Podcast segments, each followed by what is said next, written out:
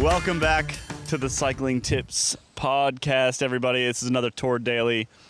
We're coming to you from the second rest day in Carcassonne. I'm Caley Fretz. I'm the mayor of Banterbury. Jonny Long, the Archbishop of Banterbury, welcome. Good afternoon, Katie Fretz. And Iain Treloar, the I was wondering what you were going to do there. The kind of used up your good gags early. the King of Banterbury. I'll take it. You could be the King of Banterbury. Like King, Mayor, Archbishop, we've got a religious component, an administrative component, and just royalty. Indeed, indeed. Uh, well, as as last time on the Tips Cast, uh, today's episode is going to be a little bit a little bit different. It's going to be less about the goings on of the Tour de France and more about the goings on around the Tour de France. Uh, and we've got a, we've got a number of things to sort of inform you all about and, and discuss and try to take you inside, kind of you know what it's like to be over here. So. Today we are supported by Velocio Apparel. Velocio Apparel is driven to find a better way in cycling apparel. From unrivaled performance to sustainable fabrics, Velocio guarantees it will improve your cycling experience or you can return it for a full refund. Try any Velocio apparel piece and return it for a full refund with no questions asked within 30 days if you aren't completely satisfied. Listeners can try Velocio now using the code CyclingTips20 for 20% off your first order. That's quite a lot. Learn more at velocio.cc. V E L O C I O dot C C. Thanks to Velocio for sponsoring today's episode. First of all, who wants to set the scene? I'll set the scene. We're uh, in the in the shade of a bridge, which I am going to claim is a Roman bridge, but you can correct us when you find out that the bridge over the Mm. river in Carcassonne is not Roman. It may be medieval. I don't know. I'm not an expert, but it's not new. I was just it's not Googling new. No, it's it's old. It's got pigeons nesting in it. It's uh, it's looking worse for wear, to be honest. And I, I wouldn't want to drive a truck over it. But regardless, we are underneath it. Uh, we are tops off, all three, Cheb's out. as we have spent most of our time in Carcassonne. It's so Um, hot. We've got our, our feet in the river. We asked the waitress at the restaurant that we went to today whether it was going to be safe for us to swim in the river, and she paused for a moment, uh, as if wondering her own life choices as well as ours, and then said, "It is a little dirty." So uh, we've got our feet in, but no further. No further than that. Uh, I just did some quick Googling on the bridge that we are underneath. And Le Pont Vieux, which is literally translates as the old bridge, was built in the 11th century before being destroyed in wars and was reconstructed in the 14th century. It's quite old. It's quite old. Uh, do we have a Google review score? Like, is it a, a 4.1 or something? It gets and then four out of five. four out of five. Very I- nice bridge with very beautiful views of Carcassonne. Can Could you I find please the get low one Yeah, can I have a dragged one, one star review? Best way to get to the city. De I, I don't care about the I like good to attributes. I want to functional know. review of a bridge over 600 years old. Is a three star bridge? From Andrew S. in London, United Kingdom. Your mate. Uh, good friend of Jonny's, I think. It's a bridge. I do find it curious when asked to review things of this nature. I think that Who's he's volunteering him? his time. no one's asking Andrew to review that.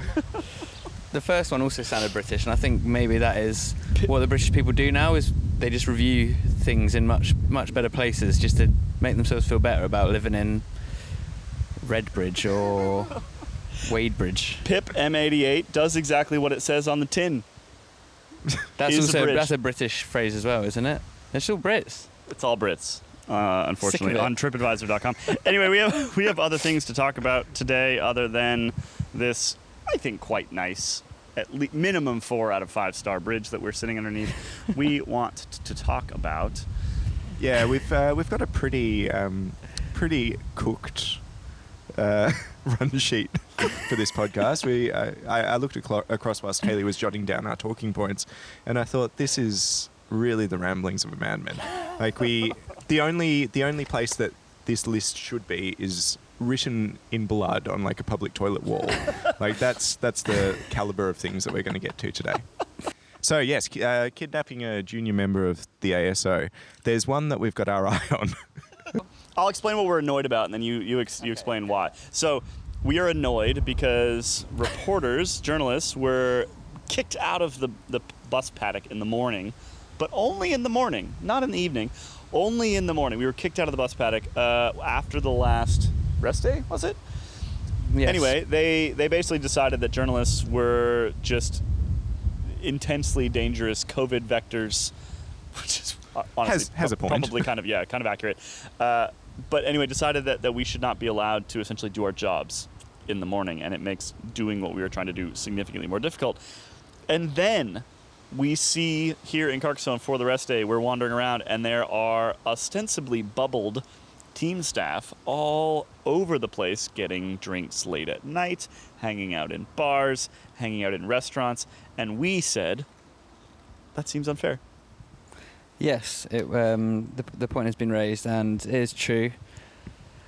But how do we go about rectifying the situation? There is the we have a, a union, the AIJC, which is maybe the most specific union and small numbered union in the whole world. Um, so the idea that you know power comes with with quantity. Maybe maybe it's tested. I don't know. I'm, I'm a relatively new member. There's a couple dozen of us.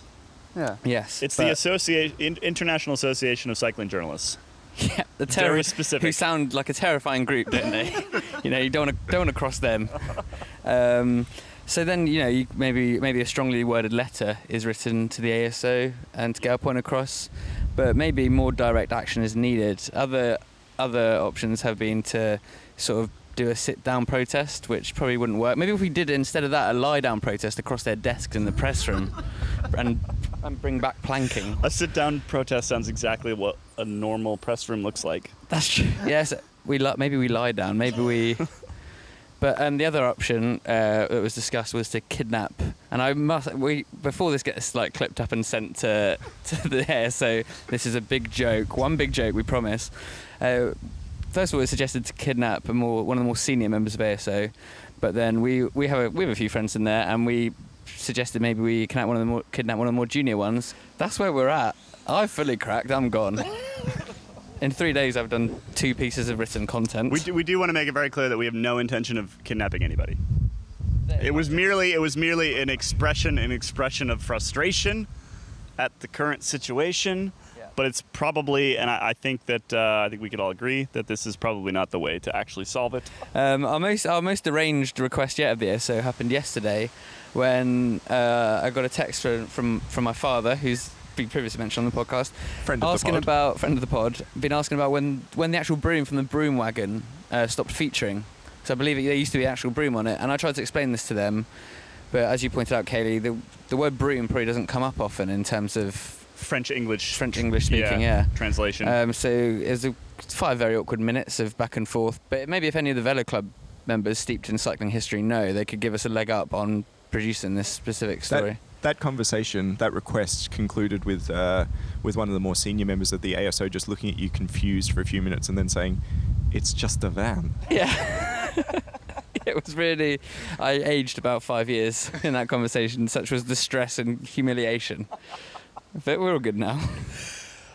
just to be clear, there are.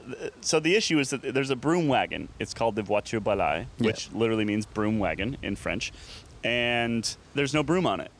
And it, for a very long time, you know, it, like the whole concept was it's sweeping up the back of the peloton. In fact, maybe we should do like a whole thing on on the broom wagon at some point. It's quite an interesting thing. But you know that's that's where it started. It was it was sweeping up the back of the peloton. If you, if you go to a race like Roubaix, the broom wagon is not only a van; it has a big trailer behind it because it has to pick up so many riders that the trailer gets full of all the bikes that then have to get unloaded at the finish line. And in fact, sometimes you even have more than one voiture balai. But at a race like this, and ASO races in particular, there is no indication as to the the sort of original. Uh, is it etymology? The word history of the word, the original etymology of a broom wagon. There's no broom on the wagon. Whereas at other races, for example, Tour de Suisse, I was looking at photos on, on Getty today. Tour de Suisse, as recently as this year, has brooms all over the wagon, including some brooms with smiley faces painted on them. At the Tom Tour de Hanks France, castaway Yeah. esque. exactly. And, and at the Tour de France, there is no broom on the broom wagon, and we think that this is wrong and should be rectified. This is like you know when national newspapers run campaigns for various serious things. Serious things. Maybe this could be our campaign. Bring back the broom on the broom wagon. I mean, all they'd have to do, they could literally, they could solve it today. We should maybe we bring them a broom tomorrow. Do some like Bas Tietema esque content. And just some, a broom and some and some duct tape. The shortest think- video of all time. We try and give them the broom, they say no, and then we just get on with our day. I think a, a more um, egregious error is the fact that it doesn't even seem to pick people up when they're outside the time limit. Because Michael Morkov was, uh, I think, as we spoke about yesterday, was 30 kilometres behind the front Yeah. of the race, and crossed the line well after the time limit. So I, I, I don't think anyone's doing their job in in word or action. I mean, the true broom wagon at this point is a is a you know it's like a it's a secondary backup measure to make sure that a rider doesn't just get stuck out on the course somewhere because they all have team cars, right? And most of them and there's an, there are enough team cars in the Tour de France that Michael Morkov had had a team car behind him the whole day. When it is actually useful is at races like Roubaix, where the team cars cannot stick with every single rider. You know, you've got two team cars and and nine guys, seven of which might end up off the back and you need something back there to just pick guys up Mm. as they are want to stop, basically. But at the, at the Tour de France, it's it's largely a symbolic thing. I mean, for us, it's you look out for the voiture balai so that you know you can sort of pop back on the course after we've Yeah. watched the race go by. But it's still it just it needs.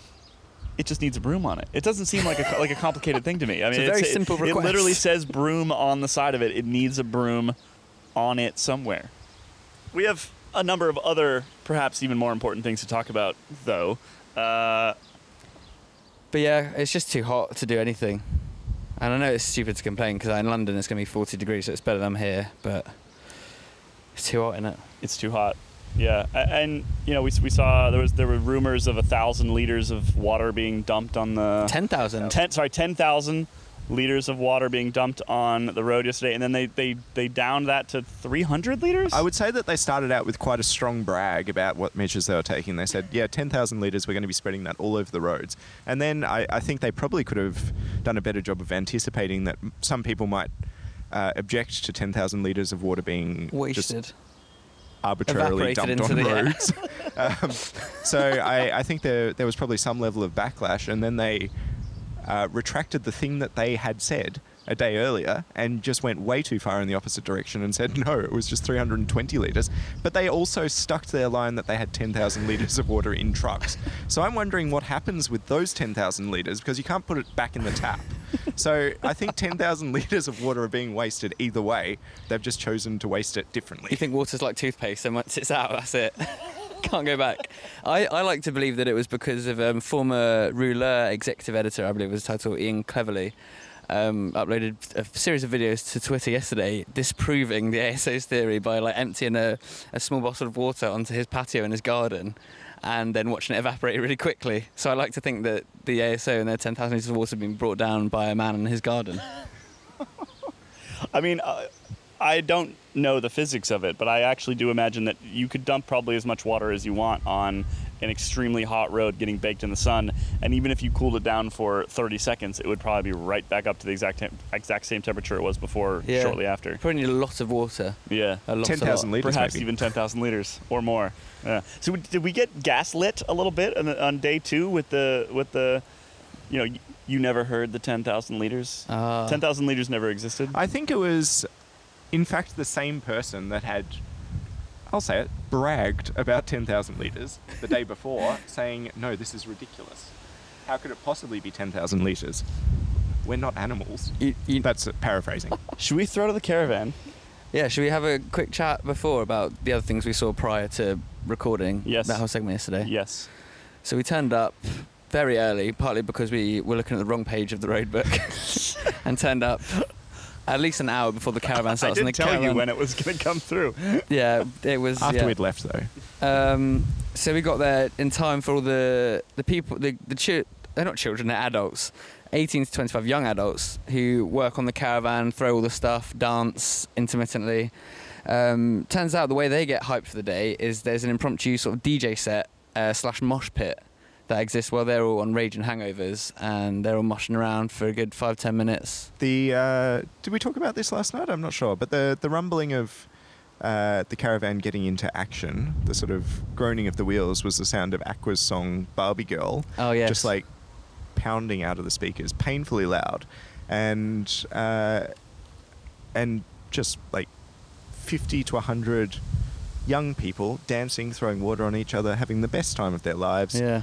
Before standing on floats, sweating, and throwing things at people for five to six hours. It looks like simulta- simultaneously the best job and the worst job I could possibly imagine. I, c- I can do it. And it's a reminder of what I'm made of and my, my Well, we recorded a special segment for you all, standing along the roadside, watching the caravan go past. So, enjoy.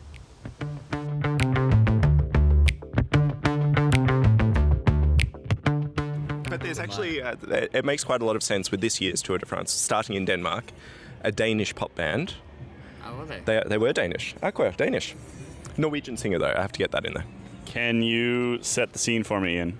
Uh, we're standing on a roadside next to a parking garage in where? Where? Rodez. Rodez. Ro- Rodez. Rodez. Hard Z. We say the Z's now, we're not in the Alps. Excuse me. uh, so we're in Rodez, and we're sort of overlooking a pit where the caravan has um, has been sequestered, and running around getting pictures of all of the caravan vehicles. Uh, so we were we were running around down in the pit of caravan, getting pictures of every vehicle for.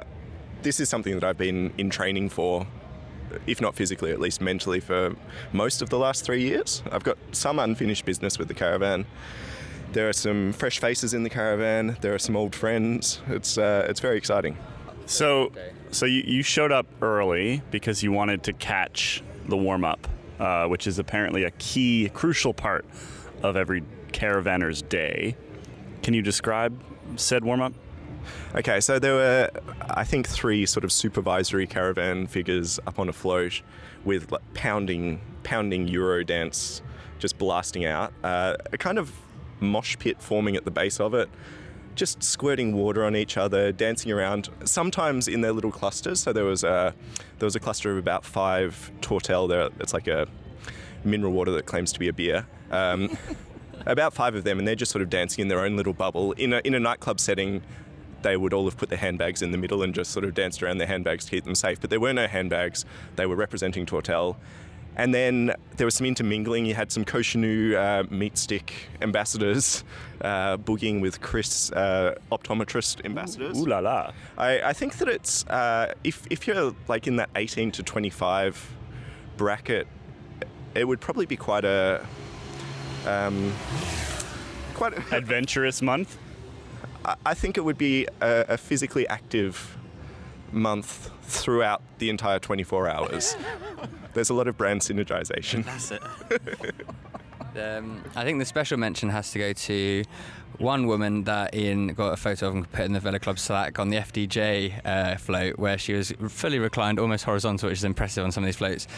Sunglasses on, eyes closed, just smoking the very ends of a cigarette. she did not join in with the um, the dancing. I, I've never seen someone more hungover in my life. Like, just all of the bones had gone out of her. She was just draped across uh, across her chair, and like the, the, the saddest rolled I up feel, cigarette. I feel a bit hungover from just looking at her. So here it comes. Leading the charge is uh, a car which says the tour respects the environment, and following it is uh, about half an hour of cars and vehicles that do not respect the environment. So part of what we're doing here, we should say, is is we are d- trying to determine what it, what float we would least like to spend an entire day in, and then we're going to try to get Mikey in that float uh, later in the race here. the enormous lion just went past. We saw the enormous lion yesterday on our way. Sorry, it's very loud. Um, the enormous lion was in front of us on the motorway, and it kept getting hit by gusts of wind from the side and just like wobbling alarmingly across the road. Here is Tourtel. They're the uh, the alcohol-free beer, which is mineral water. Doesn't taste anything like beer at all. We got the Skoda. This is 100% electric, Iain. That one is. I don't think the like the melon motorbike is electric. I saw the man inside the melon motorbike. I don't think I should have taken the picture, but I did, and he was just topless applying vast quantities of sun cream to his bare chest and stomach. And I, I, it'll be an image that remains with me for a while. That uh, that's the FDJ trike. Uh, as we were going past, we were we were quite taken by the FDJ trike, and the man said, "Please, you come and sit on it." So there is a picture of me just revving revving a motorbike. Oh, we got the Haribo. I wonder if they don't start distributing their treasures until a bit later. I think we're too early. Is there is there a point where they enter the route and Like where right here. We should walk up.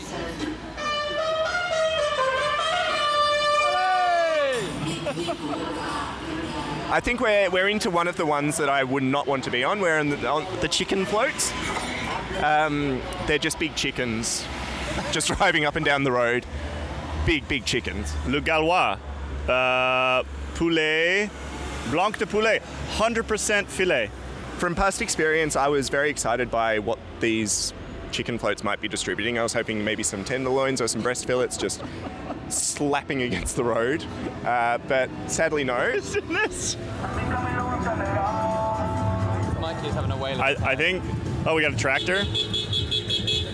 I'm relatively sure that social editor Mikey has fallen in love multiple times this morning already. At the rate of falling in love every two, three seconds. uh, it doesn't matter that the people on the floats are financially obligated to wave. Uh, that doesn't that doesn't matter at all. Je vais dire tout l'amour que j'ai pour toi.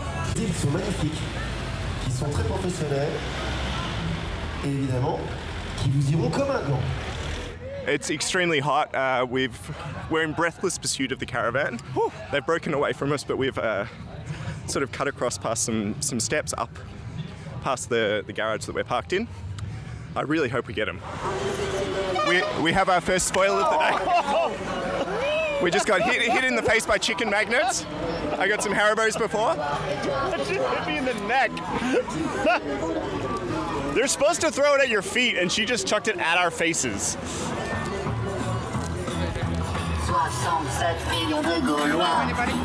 67 All right, we, we have a contender for worst float to be on on a uh, 35 degree, 95 degree day. The- okay, so it's a, a man that's sort of running with something on a pillow, maybe a key. Uh, it's a long float. I, it's a hotel chain. There, there is actually a worse one, a winking chef uh, just there, winking and sprinkling salt on a cake. Makes no sense. And now we're up to Senseo, which is a, a coffee pouch I've uh, developed a, a deep loathing for over several years. They're they're kind of, they taste like an ashtray. They're round. The machine takes forever to, to make your coffee. It could be the worst coffee I've ever had. I, I say that, but I've had some pretty bad coffees. Yeah, there's some pretty bad coffees here. The, the Cochonou 2CV, they they, uh, they don't tend to get over the mountains all that well. And there is always a big truck. Well, there's a big truck behind for all of these vehicles because all of them are relatively shit. Uh, but those ones in particular often find their way onto the flatbed truck to get over some of the, the higher mountain passes. Uh, occasionally we will get stuck behind the caravan when we're driving the course and our little sticker various stickers in your car allow you to do various things and our little sticker because it's got the pink bit on it we're allowed to drive through the caravan and that is an, another terrifying terrifying experience when you are slaloming citroen 2cvs on a very narrow pyrenean road and trying not to bump one of them off the mountain Yeah, the 2CV was not made for mountain roads just because to, deux, deux chevaux means two horsepower. So the original ones, I mean, the, the sort of more recent ones have closer to like nine horsepower, but it's still not what you want for getting over, say, the Pyrenees. I'd also say at this point it's probably like a 50-year-old car, so they're likely to be quite fatigued. So that those two horsepower might have dropped to one, maybe half, maybe a donkey. This is Century 21. They're a real estate company. I hate these. I, I think these are my least favorite ones. They they give out these rubbish keychains. 2019, when I was trying to get all of the all of the treasures, I I got the, a, a sign of how disliked the Century 21 float is is that everyone was just going like nuts trying to get anything that was being thrown their way. Century 21 goes past, throw out some keychains, no hands go up. They just fall to the ground.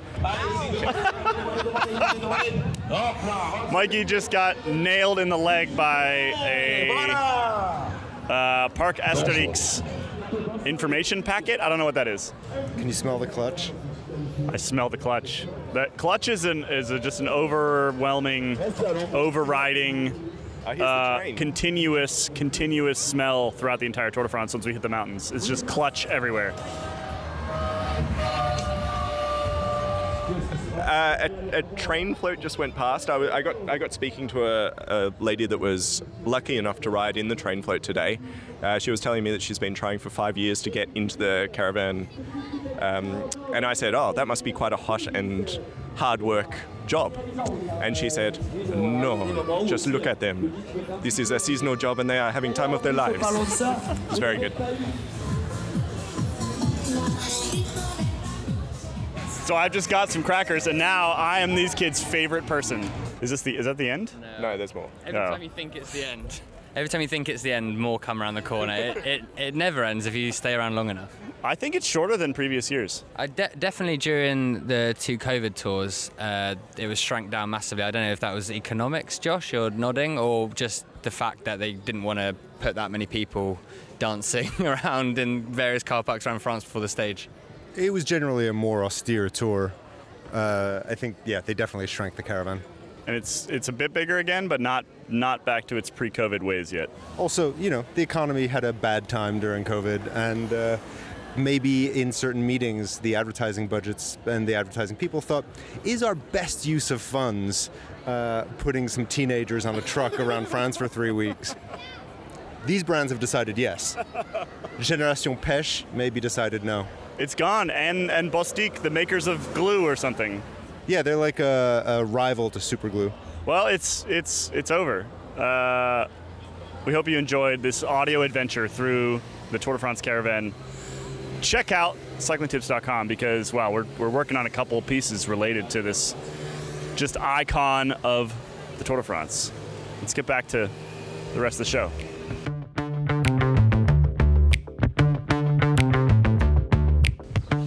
Should we talk? Uh, should we talk semi-seriously for a moment about about COVID today? I mean, just like in the last last rest day, there, there's this, uh, well, the entire peloton plus staff plus UCI all get tested for COVID the night before the rest day, and we do have two positives apparently uh, this time, which is which is frankly more plausible than zero, which is what we got last time. Uh, but we don't know who they are yet because they they subsequently have to go get PCR tested to determine whether they can actually start tomorrow. So just as a reminder, they start with an antigen test that's like a yes no. And if it's a yes, you've got some sort of COVID. Then they do a PCR test. They can determine roughly how infectious you are. And if you're not particularly infectious, then you could potentially be allowed to continue racing, just as Rafał Majka and Bob Jungels have both been allowed to do so far this race. And so we got two riders who are now on the precipice for tomorrow morning. Uh, interestingly, we also today, this morning, received data from uh, EF Pro Cycling sponsor Whoop, um, which gives a, a pretty interesting insight into the effect that racing with COVID can have on somebody. Their rider Magnus Cort, uh, who won stage 10, was uh, tested positive yesterday morning and was unable to start stage 15. They sent through some data from his little wristband thing that measures his uh, recovery, His Whoop band. his whip band. I mean, they were you know they were they, they sponsored the podcast before uh, before the tour started, so we can we can name them. Free plug. Uh, so there, there were some interesting findings from that, which separately to their findings, Magnus Cort, as we know, writes a, a sometimes colourful newspaper column. But in his most recent uh, most recent update to that, he was talking about how for several days he was feeling quite unwell, feeling really lethargic, feeling really tired, and had tested multiple times negative uh, prior to testing positive on the fifth day of those those symptoms. So, uh, among the things that were found by the Whoop Band was that his recovery dropped from 57% day to day as an average down to 19% on the morning that he tested positive to COVID. His respiratory rate jumped up pretty significantly. His resting heart rate uh, with COVID spiked up to 47 beats per minute from 37 beats per minute, and his heart rate variability dropped. So, it is kind of interesting to have that kind of observation, um, both from Cort's uh, written sort of, I don't know, expressions of how he was feeling paired with the data. Uh, obviously, it is not great to ride your bike in the Tour de France with COVID, which we probably could have guessed, but it's uh, it's interesting to actually see that data and observation there right in front of you. Should we address the elephant in the room? We should address the elephant in the room. That we leaked uh, some rather unbecoming images of ourselves half naked on Twitter yesterday. I've never looked worse. Um, I had both the EF press officer and professional rider of the peloton, Tom Squinch, comment about just how bad it looked. Which, uh, when people can't even be bothered to to dress up and ignore it, means that it is uh, it is bad. I've been at the tour for three weeks. I've eaten little else but bread, beer, and cheese, and I am ready for I'm ready for Paris, and to get home and never eat a single carbohydrate, maybe ever again. I thought we looked great. You just gotta own it. Yeah, yeah, and we did self leak. So. We did self leak. I'm Yeah. I, this morning in the mirror, I love to look at the picture. I, I tried to see again how I managed to drag one of my nipples down towards my body like some sort of granny. Like it was like one of those half and half like ver- vertical sliced images where it's like this is what you look like at in the prime of your life, and then this is just before you know the end. I think uh, I think for me it was one of those tricks of the tricks of the light where in one light you look at it and you think that is a, a rabbit, and in another in another light you're like ah is it a duck or an old woman? Donnie Darko transformation. Um, yeah, but you know, I think it's all I it's always better to look worse in pictures because when people meet you in real life, they're not as disgusted. Exhibit A, our colleague Abby, um, she brought her newborn baby along this morning to Carcassonne. Nice baby, nice to finally meet a colleague. Um, and Nine and a half out of ten, baby. I'd say. Yeah. It's a good one. I don't meet many babies, but I could t- I could just tell that was a good one. Very cute, baby. Um, and yeah, after the previous heckling of my hair, she said it didn't look as bad in person, which isn't necessarily saying it looks good, just less bad. It's been a. I don't think I'm going to be able to adapt to normal life when I get home. This is going to be weird. It's really hot. It's. I, I'm I'm excited about the bike race to come. Yeah. um, and I'm trying to focus on that because it's been a rough couple days because uh, of the lack of, of air conditioning and attempting to get work done and just you know It's just the heaviness of. chubs leaks yeah. and uh, Chubs. is, that, is, that, is that specifically my chubs? Che- is it chebs? Chebs, chebs. chebs chubs are probably something different Chubs is in another. If I if I did three more Tour de France's after this one, I would end up at Chubs.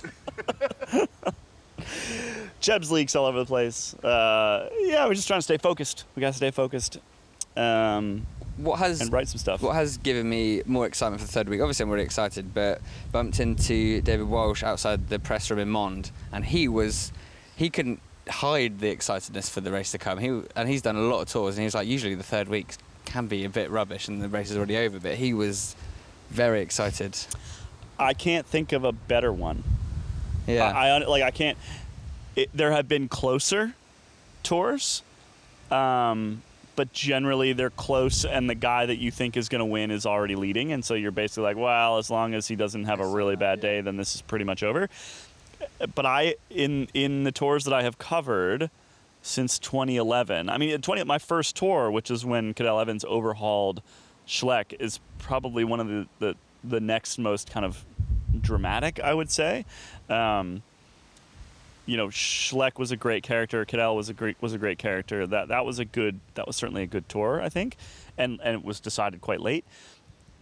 But in the span between then, uh, 2011 to essentially now, it's been uh, most of the time relatively predictable in the last week, and it's not predictable this time. I mean, and we've got this amazing situation where the strongest team in the race has probably the second strongest rider in the race in the yellow jersey with a decent time gap, and the strongest rider in the race has a not particularly strong team, and so is going to have to do it solo, but is the strongest rider in the race, and and most of the time the strongest rider wins the Tour de France, and so we just we have no idea what's going to happen. I think Pogacar's going to try to just nibble away at time every single day he can, try to take a bunch on Hautacam, and then and then rely on that final time trial. I mean, we could see Pogacar win yet another Tour de France in a, a penultimate time trial. So what do we have Oh, ahead of us? penultimate! Damn it, that's a Euro. We've got we've got five stages of proper racing remaining, and then the Paris stage. We have three stages in the Pyrenees. Yeah, we've got Foix and then two summit finishes. So straight one of those summit finishes is Peyragudes, which Yeah. is the third uh, runway finish of the Tour de France, We love a good runway. uh, and then Hautacam. Yeah. Hautacam, which is nasty. And, And if it's still hot, like this heat wave we're in right now, if it's still hot, Hautacam is going to be. I mentioned this in the in the preview episode that I I rode it on a day that was not quite like this, but was a hot day, and was absolutely miserable. There's no there's zero shade from about halfway up, and it will be disastrous for anybody who overheats. And then a sprint stage, which could be Caleb Ewan's shot at redemption if he Oh, avoids that'd be the broom amazing, wouldn't wagon. it? Or Champs Elysees. Or Champs Elysees. It's just a wagon. Sorry, the wagon. It'll be a broom wagon after we're done with it. Yeah. by that by that sprint stage, it'll be a broom wagon. and then what's after the sprint stage, Iain? Uh, sprint stage, then Time trial. time trial. Oh, I was hoping you say penultimate. Is this friend of the podcast, This Josh Robinson, looks like Oh, a it Josh is. Robinson. He's going to look up and see us and be shocked, off for a, a romantic tryst on the riverside whilst we're, we're watching? and still wearing From a trousers in the heat. still wearing He's trousers, still which is wearing extraordinary. trousers. That's He's gonna very look good. over here. He's going to look up. Has he noticed? Has Has he he look- noticed? Has, has- friend of the podcast, Josh Robinson, has noticed us. This is He's coming over. this is very good. We've been caught. Oh no. We've uh, Oh dear. we've interrupted his his nice little riverside picnic. he, he would have said, he would have said, oh, you know, I know Carcassonne pretty well. I know this nice little quaint spot. I'll just take it down here, look at the river, and then looks up and it's just us four with Chebs out. Throwing rocks and talking into shit into microphones.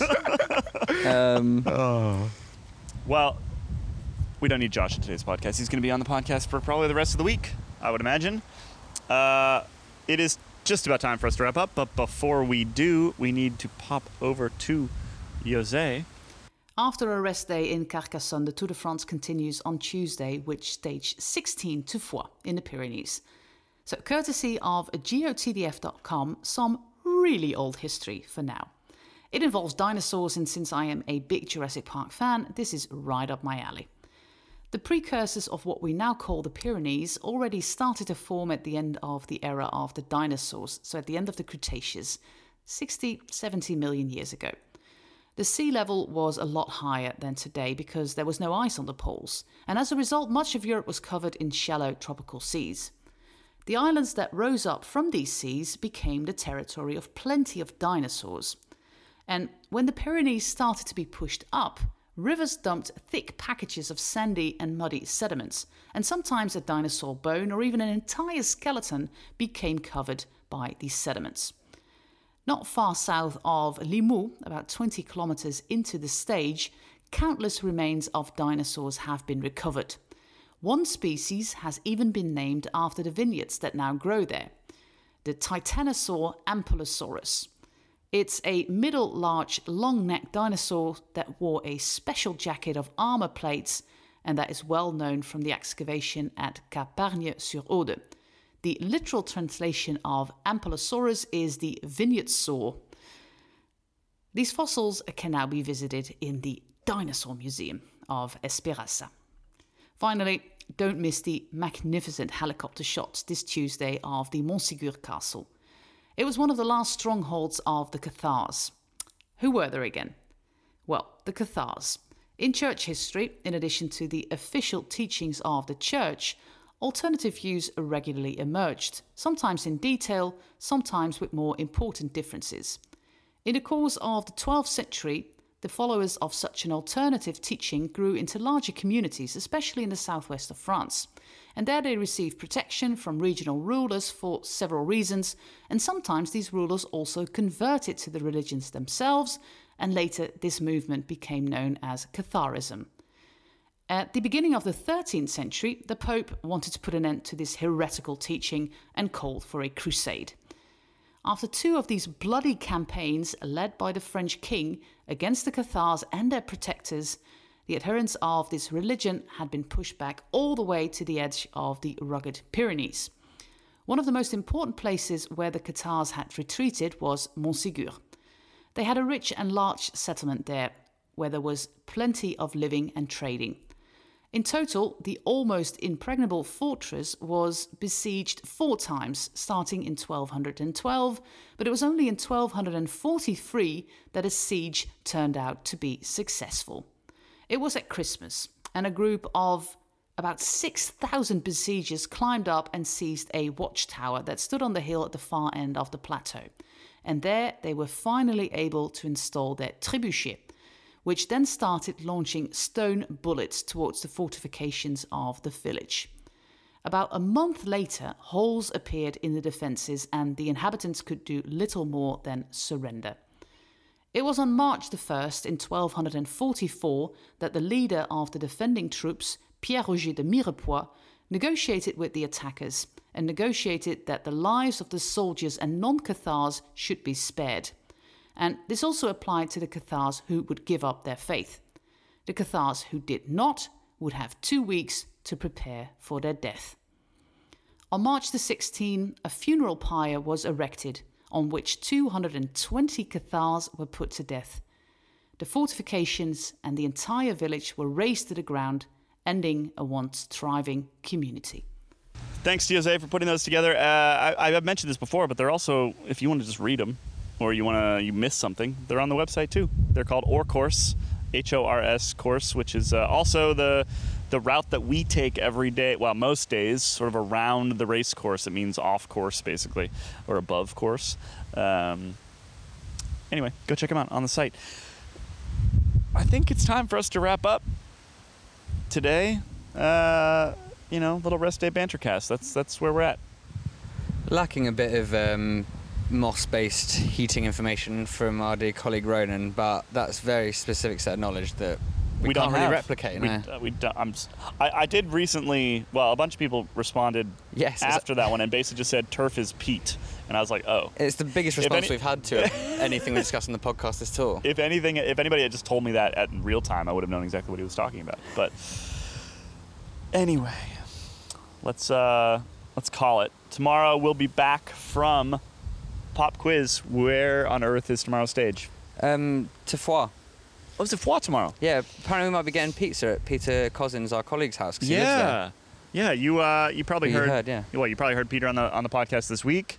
Uh, he does live outside Foix. Uh, we were talking about well, we were talking in that case about uh, La Course en Tête and what that sort of means for Pogacar and things like that. But uh, Peter's, Peter is also the author of the, the new book Climbers, which is excellent. And Jonny, you've got a you've got a copy. You're gonna you're gonna thumb through. Yeah, and I think we're going to speak to him more about climbers in this final week where they will take centre stage. Yeah, Peter's great. Anyway, we'll be back tomorrow from Foix. Thanks for joining us on this very hot but uh, ended up quite lovely rest day. Bye, everybody.